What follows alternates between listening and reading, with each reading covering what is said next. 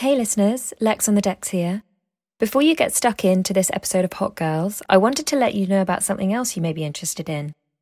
Though Hot Girls in its podcast format isn't releasing new episodes any longer, if you head over to my Substack, which is lexonthedecks.substack.com, you'll find more interviews and insight on gender minority artists and how to overcome any barriers to entry. You'll also get the opportunity to sign up to my weekly newsletter, Five Good Things. This is an email letter which will land in your inbox on Fridays, sharing five of my favourite cultural or creative discoveries of the week. You'll find all that on lexonthedecks.substack.com. Thank you, and I hope you enjoy this episode of Hot Girls. I'm Sandra, and I'm just the professional your small business was looking for. But you didn't hire me because you didn't use LinkedIn jobs. LinkedIn has professionals you can't find anywhere else, including those who aren't actively looking for a new job but might be open to the perfect role, like me. In a given month, over 70% of LinkedIn users don't visit other leading job sites. So if you're not looking on LinkedIn, you'll miss out on great candidates like Sandra. Start hiring professionals like a professional. Post your free job on linkedin.com/people today. Millions of people have lost weight with personalized plans from Noom, like Evan, who can't stand salads and still lost 50 pounds. Salads, generally, for most people, are the easy button, right? For me, that wasn't an option. I never really was a salad guy. That's just not who I am. But Noom worked for me. Get your personalized plan today at Noom.com. Real Noom user compensated to provide their story. In four weeks, the typical Noom user can expect to lose one to two pounds per week. Individual results may vary.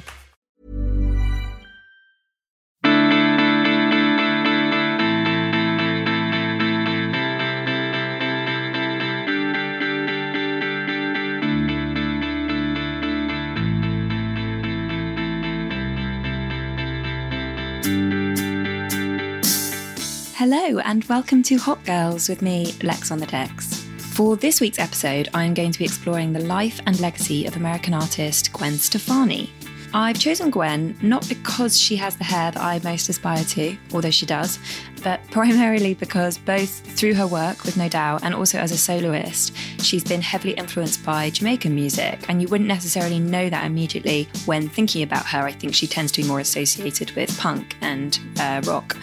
But she had a massive impact on culture when she was releasing solo albums, and she's also managed to have longevity as an artist, which is actually one of the hardest things to achieve as a musician. People can love you for a moment and then forget about you very quickly. So I think she's a fascinating artist to learn from, very ambitious and very recognizable. And I found it fascinating how her personal and her professional life have interwoven in many ways, which I will obviously explain to you. So it's an interesting story, and I hope you enjoy. Before we get stuck into Gwenny Gwen Gwen, I wanted to just say thank you very much for tuning in. This is our third month of being live, and the response has been amazing, um, particularly in the past few weeks. So thank you for backing the movement. Please do tweet us at Lex on the Decks, Lex with an X, Dex with a CKS, and let us know which artists have inspired you and who you'd like to learn about. And if there are women working in music that you'd love to hear interviewed, then let us know and we will see what we can do. Okay, Gwen Stefani, let's go.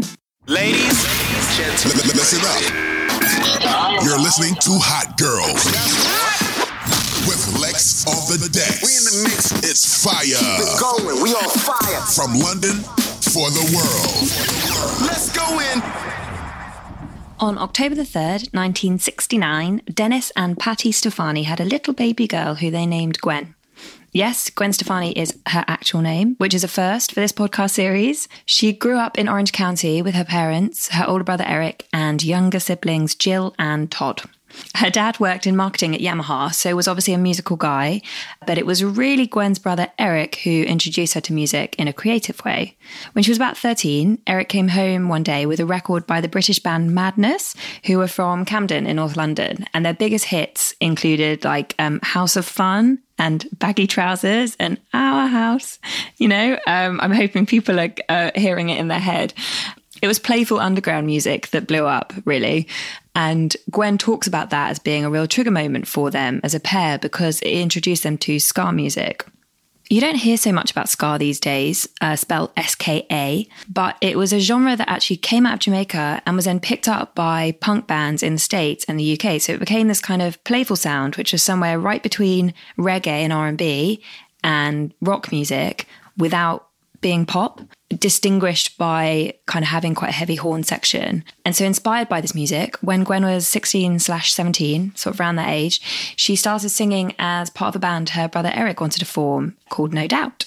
And that was in 1986. We're always satisfied with what we were doing because um, we always had people come to our shows and it was on a small scale, but it was, you know, we just never really expected more than that. Well, they ended up releasing six studio albums and selling 30 million copies to date. But let's not skip ahead. I want to pause on that clip of Gwen Stefani talking because it's important for where No Doubt came from and what their intention was, which was to make music they liked and to put on shows that they liked. Simple mission accomplished. Uh, for the first four years of being together as a band, a band which did see a few iterations, but Gwen was consistently a singer. They were unsigned and they basically paid for everything themselves at the start. So they split the costs of rehearsal studios and the other overheads, which they paid for through other jobs. They also played often in the Stefani's garage, like a real American high school movie. After this process had been going on for a while, they ended up getting signed in 1991 to the record label Interscope and released a debut album, No Doubt, very inventive naming there, uh, in 1992. At this point, the band consisted of eight members. So at this point, when they first got signed, so it was Eric, Gwen, Tony on bass, who you'll hear a lot more about, and Tom on guitar. Tony, the bass player, was Gwen's first boyfriend and first love, and they were together for the band's first two albums, No Doubt and the Beacon Street Collection, which was the name of the second album. Eric wrote most of the material for these albums and was definitely seen as the leader of the group at this time. Um, it really was his idea. These first two albums were okay. The band had a good sound. It was like quite distinguished, but they didn't see any real critical success. Possibly because none of the songs were, were particularly distinctive enough. I think when you listen through, it's like there's nothing, there's no one that really jumps out that you could market, or the, the, the label definitely felt this way, and I kind of agree um, that it could be marketed as a single so actually no doubt pay ended up paying for their own video to be made for the song trapped in a box which was one of the earliest uh, singles from the album they pulled together and invested five grand roughly and that video got some local airplay in orange county but it, it was never aired on mtv or vh1 were like which were kind of the that was like how you got made at that time it's like being played on radio your video was played on mtv and then you were bigger kind of thing the second album sold three times as much as the first. So they had seen they did see some good progress in that period of time and obviously some growth and exposure. So well done guys. But it was actually released by No Doubt on their own label, as Interscope weren't really interested in releasing that album. Like they played it to them and the, the label were like, nah, it's not good enough. So having been signed by Interscope and then had these two late, two albums out that didn't do very well, they then got passed from that label Interscope into a side label under them called Trauma. And as a band, I think because their sound was distinctive, but also kind of category like defining, it was like ska music in a period of time where harder rock music was more popular. So I say category defining, but I suppose really mean like it, it, kind of sat on its own. You couldn't really box it. Gwen being the lead vocalist was a big part of that as well. I think her sound is very distinctive. So, what made them special also made them difficult from a management point of view because their trajectory wasn't very clear. Everyone liked them, but you couldn't look at another group. There was no group like them. So, you couldn't say, oh, we're to, we're to, you're to be the next, you know, and that's easier for people to follow and see the success of. Then something happened which would forever change the fortunes of both Gwen Stefani's personal life and her bank account. Ching! Tony, bass player Tony, broke up with her. After seven years together, he decided it was not to be, and he just totally broke her heart. Uh, hence the name of the band's third album, The Tragic Kingdom.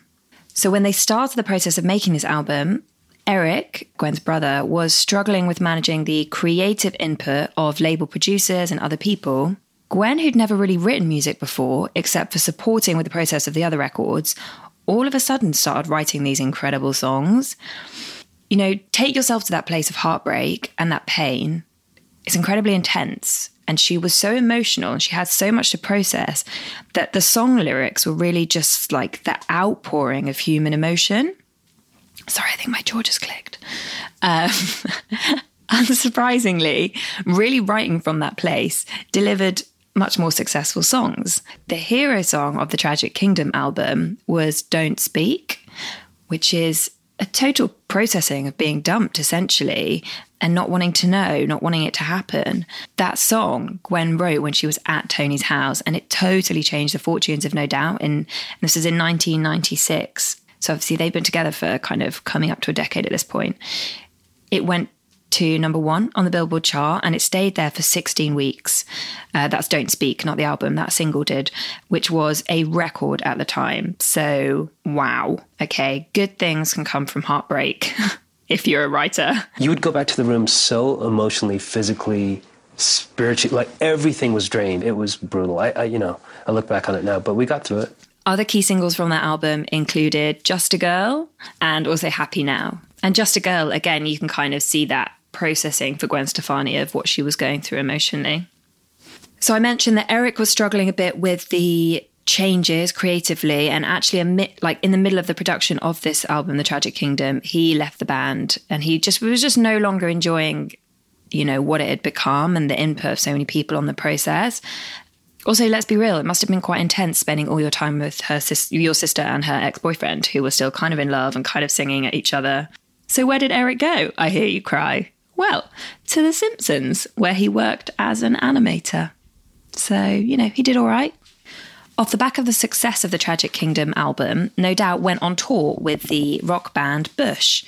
They were supporting them. Uh, Bush were much bigger than them at that time. And a few weeks into the tour, the lead singers of the tour band started making out. And that was how Gwen Stefani met her first husband, Gavin Rossdale.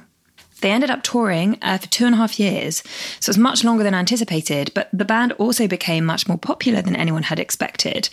Uh, they actually had a few issues with the labels because Interscope, I think were all of a sudden like, eh, yeah, we want a little bit more of them after kind of palming them off. So ha, don't underestimate Gwen Stefani. That's all I'm going to say. So Gwen Stefani is now famous and rich and 29. And I love this clip of her talking about that transition period of her life and what she spent her money on. yeah, that's why. You know what I'm saying? And the braces were like me coming home and being like, you see this money I got? Boom, I'm getting braces finally. Ha ha. Return to Saturn was the band's fourth album, the follow up to Tragic Kingdom, and it featured the singles Ex Girlfriend, banger, and Simple Kind of Life, which has the classic video of Gwen as a runaway bride. The video is quite similar to Katy Perry's Hot and Cold video, so I feel like maybe Katy Perry was inspired by that. Actually, also quite a few parallels between the artists, just in the way that the theatrics, but we'll talk about that later. But when she wrote a lot of this material, she was in a back and forth with Gavin Rossdale, making sense of that relationship, which became long distance when they stopped touring together and were touring separately. And then she was still spending most of her time with her ex boyfriend, Tony. And as she said, way beyond that and those relationships, the complexities of growing up on tour, you know, it's like they had this sudden success, but with that comes instability in your life. And this album and phase to me is more it's more like rock ballads. You have the close-ups of the guy with his guitar, etc. Whereas their next album that followed after was a bit more magical, I think, because it brilliantly blended other genres of music into their style of music. And that album, the which was their fifth album, so I mean they they released a lot of music, was called Rock Steady, and I think definitely for me. This is no doubt's golden album. The cover was the red, white, and black with the lyrics all over it. It's quite um, distinctive, uh, and it was released in 2001. Gwen Stefani is so powerful in that album, and at that time, it was as though she'd found this new sense of self assuredness. Rolling Stone included Rocksteady in its list of the 500 greatest albums of all time. It definitely comes from a band that knows who they are. And while all the band members were very important, Gwen was the front woman and she was the lead writer. The sounds of the album came from a few different things, but when they were on tour with the previous album, Return to Saturn, they would like rock out to that on stage and then they would throw after parties. And at the after parties, they would be playing dance hall. So, for anyone who isn't familiar um, with the word dancehall, it's a branch of reggae music Artists like Sean Paul and Beenie Man, um, even Toast by Koffee of the newer stuff, or Dude, um, or even like No Games by Serani, a club classic. Those are all versions of dancehall music. I did one of these episodes on Spice, who is a key artist in that genre. So if you're interested, uh, listen to that or her music. But the song Underneath It All from the Rocksteady album, uh, their fifth album, is this so distinctively, and it features Lady Saw, who was also a really popular dancehall artist at the time. So if you listen to Underneath It All and you you kind of hear like the rhythm structure of that, that's that's dance, that's very dancehall inspired. It was during the development of this album that Gwen linked up with someone who would be another key influence in her musical life, Mr. Pharrell Williams of the Neptunes. They'd both been enjoying each other from afar, and then when they slinked past in the MTV studios, she had something very specific in mind that she wanted his input in. So, just a call out on networking here. Gwen Stefani could very quickly say to Pharrell, Here's something for you to look at. And then they started building a relationship from there the song that came out of her bringing him in was Hella Good. The other really big track from the album was, of course, the iconic Hey Baby. Around this time, Gwen also started recording bits as a solo artist outside of No Doubt. The first big example of this, this kind of solo uh, piece, was the 2001 single Let Me Blow Your Mind. It was a song by the rapper Eve, Eve Eve, and Gwen was invited to do the hook in a stroke of genius that's one of those songs that has definitely stood the test of time. She was invited to do the hook by Dr. Dre, who she'd been a long-time fan of, mainly as a producer. And she's basically been like, um, if guys, if, if Dre's doing anything, like I'm in. So great timing also to work with Eve because it was the same year that Eve released Who's That Girl, which was kind of one of her like really big iconic tracks really nicely, I saw that Eve and Gwen Stefani went on tour together over 10 years later. So it's really nice that the songs that they made together solidified a nice musical bond and that fans would still be excited many years later. I know I would be super excited to see those two perform live together. So, a combination of these bits of solo work, her evolution as a person, and I think the relationships and inspiration she'd been working on, you know, with producers like Pharrell led to her decision to create and release a solo album. The writing process took quite a while as she had a little baby during it. So she paused the release and finishing process. About two and a half months after her little one was born, she went back in to finish the album. From the outside, releasing a solo album might seem like an obvious step for an ambitious artist, but in reality, I can imagine it must be quite scary she knew how to work with No Doubt and make that successful. But imagine if she released her solo album and it flopped. It would be super orcs. So she went into the process of that album just really clear and specific about what she wanted to create. And actually, she said that if she hadn't met her expectations, she would never have released it. Working very closely with the Neptunes, the album was released in 2004 and it couldn't really have done a lot better. Uh, it went triple platinum in the US the UK, and it went quadruple plat- platinum in Australia. And platinum is like how the volume of records that you sell, basically. The launch single, What You Waiting For, which is the tick tock, tick tock, you know. I, I want to share some of the lyrics because I listened to them for this and wow, she really lets you into her mind. So, firstly, she's having this back and forth, and the lyrics are Naturally, I'm worried if I do it alone. And then the other voice, who really cares because it's your life? You never know, it could be great. Take a chance because you might grow, which I think is a really nice kind of call out to that process of going from being in a band and it being quite scary and then having to do it by yourself. But the fact that if you don't take a chance in life, then you'll never know what you could have gained from it. And then later on in the song, it goes, Your moment will run out because of your sex chromosome. I know it's so messed up how our society all thinks. AKA, if you don't get a move on, people will think you're too old to release a solo album because you're a woman and therefore you're only hot when you're young. And I will say, Gwen, as well as lots of other artists, are continuously proving that ageism is just really backwards and misguided. Uh, so many artists release better music later in life because they've evolved as a person and they've had the time to work on their skills. So, yeah, I mean, really like the fact that she called out that that was a rea- reality, but also really like the fact that she's proven that it's stupid. Um, anyway, being that deliberate as she was in the creative process led to an album which had lots of hits, as well as What You Waiting For. There was Rich Girl featuring Eve. And Holla Back Girl with the inspired line, This shit is bananas, B A N A N A N A S. I've added an extra A in there. Not as deep as some of her other songs. And then she also had the happy ballad, Cool, which I love, and also Luxurious, just a good song.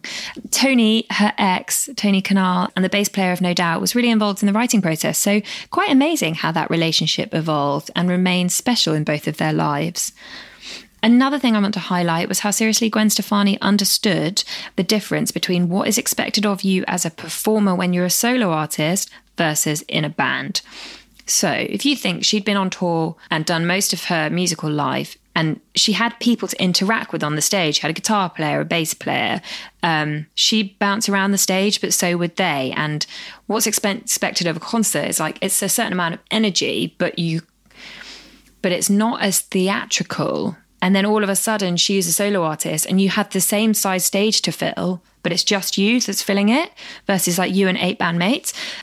And when you're making, you know, pop and more mainstream music, people want dance, they want theatre, they want costumes. And I think Gwen Stefani knew that and she covered all of that. She, you know, if you think about the different avenues that she could have taken, if she'd just been her, but without the band, but still performed in the same way, probably wouldn't have had anything like the impact that she did. So just a call out, and particularly for people who maybe are, are looking at that difference.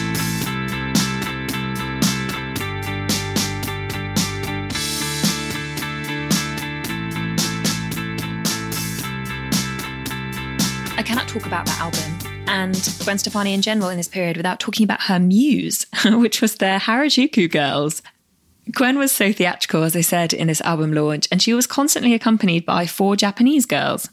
I don't know whether it would be seen as cultural appropriation nowadays, but she was she was totally celebrating the style they'd created and bringing it to the Western world, so maybe not. I found an article on No Doubt from 1997, so years and years before before this, in which Gwen references herself as the one who grew up liking makeup and the sound of music and pretty clothes and girly hairstyles, which I found amazing when you think about what she went on to do with Lamb and her second album as a solo artist, in which she remade the music from the sound of music. And also, she lived out this dress up fantasy. So she created something from visions that she'd had for years and as a child. And I love that. I think it's really beautiful to see someone be able to create things that were dreams. Uh, she also launched a clothing line called Lamb off the back of the success of that album. So she she went into other avenues as well. The second album that she released as Gwen Stefani came more because she had leftover songs and inspiration from the first, which I think just went a lot better than she had hoped for, or maybe expected. You know, you always hope for success, but who knows? So Wind It Up sampled a famous song from The Sound of Music, which, as I said, was a film that Gwen absolutely loved. And then there was the song Sweet Escape with Akon, uh, which you might not have heard in a while. And if you listen, I'm sure will give you some serious nostalgia. Uh, it still bangs, in my humble opinion. And then also Yummy's a good song, uh, so I would recommend giving that a listen again. She went on a huge worldwide tour off the back of the album. Critics slated the album. And to that end, critics don't really matter that much. A writer wrote in the review in NME that the album was this year's bargain bin fodder, and that the majority of this record serves only to bury what Gwen Stefani made unique in the first place. But critics do tend to go off things when they become popular, partly probably because the style evolves and it's probably as a genuine taste thing, but also I think just because they're more interested in, in up and coming and underground. So you can't really take the positive or the negative reviews too seriously. Since that second album in 2006 to 2008, Gwen hasn't released an album as a solo artist. Um, no doubt she has released uh, singles though, but no doubt reformed. So that was her next musical output. When they had their reunion, Stefani was 42. So just a bit of a like point back to the ageism. I mean, she still looks insane. She still looks about 25. So I want to know what she's eating. But that reunion album was Push and Shove, and it contained one of my favourite songs of all time, and I think is one of the most underrated songs. I've never heard anyone talk about it, and I don't know why. Maybe it isn't good. I don't know. It was a collaboration with Major Lazer, who also have been really influential in bringing Jamaican music to the world. And it, the song is called Push and Shove. The album is also called Push and Shove. The music video is underwhelming. I will say that. It's just boring. But if you're listening and you like the song Push and Shove, can you please tweet or email me? Because I really want to know. I want to know that I'm not alone here. Other songs I recommend from that reunion album are Settle Down, uh, which was pretty popular, and Looking Hot. And there's also a good remix of Looking Hot by the uh, electronic producer R3hab, uh, R3hab with a three instead of an E. So maybe check that one out as well. In 2015, so I told you that Gwen Stefani had like an extensive library. She really has not stopped. In 2015, she started a new musical chapter as one of the judges on The Voice in the US. As had previously happened in her life, the same year that saw a big career move also saw a big personal move. In February of that year, the same year she started on The Voice, her husband of 14 years and the father of her three children, Gavin Rossdale, seemingly forgot he was married to Gwen Stefani or something because he did a Jude Law. Stefani discovered that he had been having an affair with their nanny. In an interview with Harper's Bazaar, she describes that discovery as the beginning of hell. She said, My dreams were shattered. All I wanted my whole life was to have babies, be married, like what my parents have. Mindy had been working with them since 2008. So, yeah, it was no it was no one-off, really just like heart-wrenching shit. And no disrespect to anyone involved, but um but just a horrible thing to have to go through and Anyway, someone definitely had one eye on Gwen because her co host on The Voice, the country singer Blake Shelton, went through a divorce at pretty much the exact same time. And the two of them then fell in love with each other and they are still together. So, you know what? Love can come again sooner than you expect. No. So, what are my lessons from Gwen Stefani? I mean, aside from just be a fucking rock star, the first is to be a dreamer. Uh, I spoke about it, you know, but really, she comes across as just really sweet, but just like she just really wanted these things that she imagined to exist and she created them. So definitely be a dreamer. The second is to be nice. She's very humble. You can kind of tell in interviews that she's just still just wants to make the things that she wants to make and you don't get the feeling that she's she's got really kind of a bad a nasty side to her. And i think that's so important. Um, and there's some episodes upcoming where i talk about this a little bit but i think sometimes you can kind of get the impression that you need to be like sassy or you need to be kind of cutthroat to survive in these worlds. And i just don't think that's true. Your relationships are ultimately what will level you up. So be nice uh, the third is to do what you think is cool rather than what you think might be seen that way by others. I think Gwen Stefani has always done that. She's just always gone after what she's kind of liked. And this is, you know, just what she said on writing process. Read it to them. And I'd said to them, I said, look, I don't really care. Like, let's write the opposite then. Let's mm. write something super, like super personal. And let's write something that's like not commercial. You know what I mean? Mm-hmm, At all. Mm-hmm. Like, you know, the whole time I was trying to write something not commercial, but that was just because I was just being rebellious. You know what I mean? So, because right. how well, do you write something commercial? Like, you don't, you just write. You, just you know what I mean? Yeah. The fourth from Gwen Stefani, and my final lesson is to keep making work.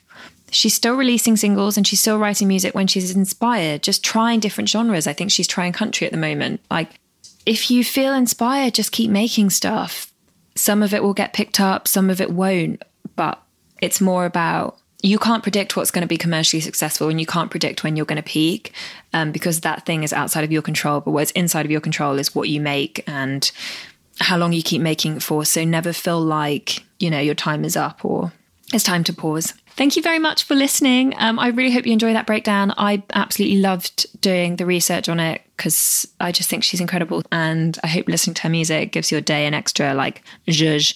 Um, and I will see you next week. Stay safe, everyone. What up, Lex?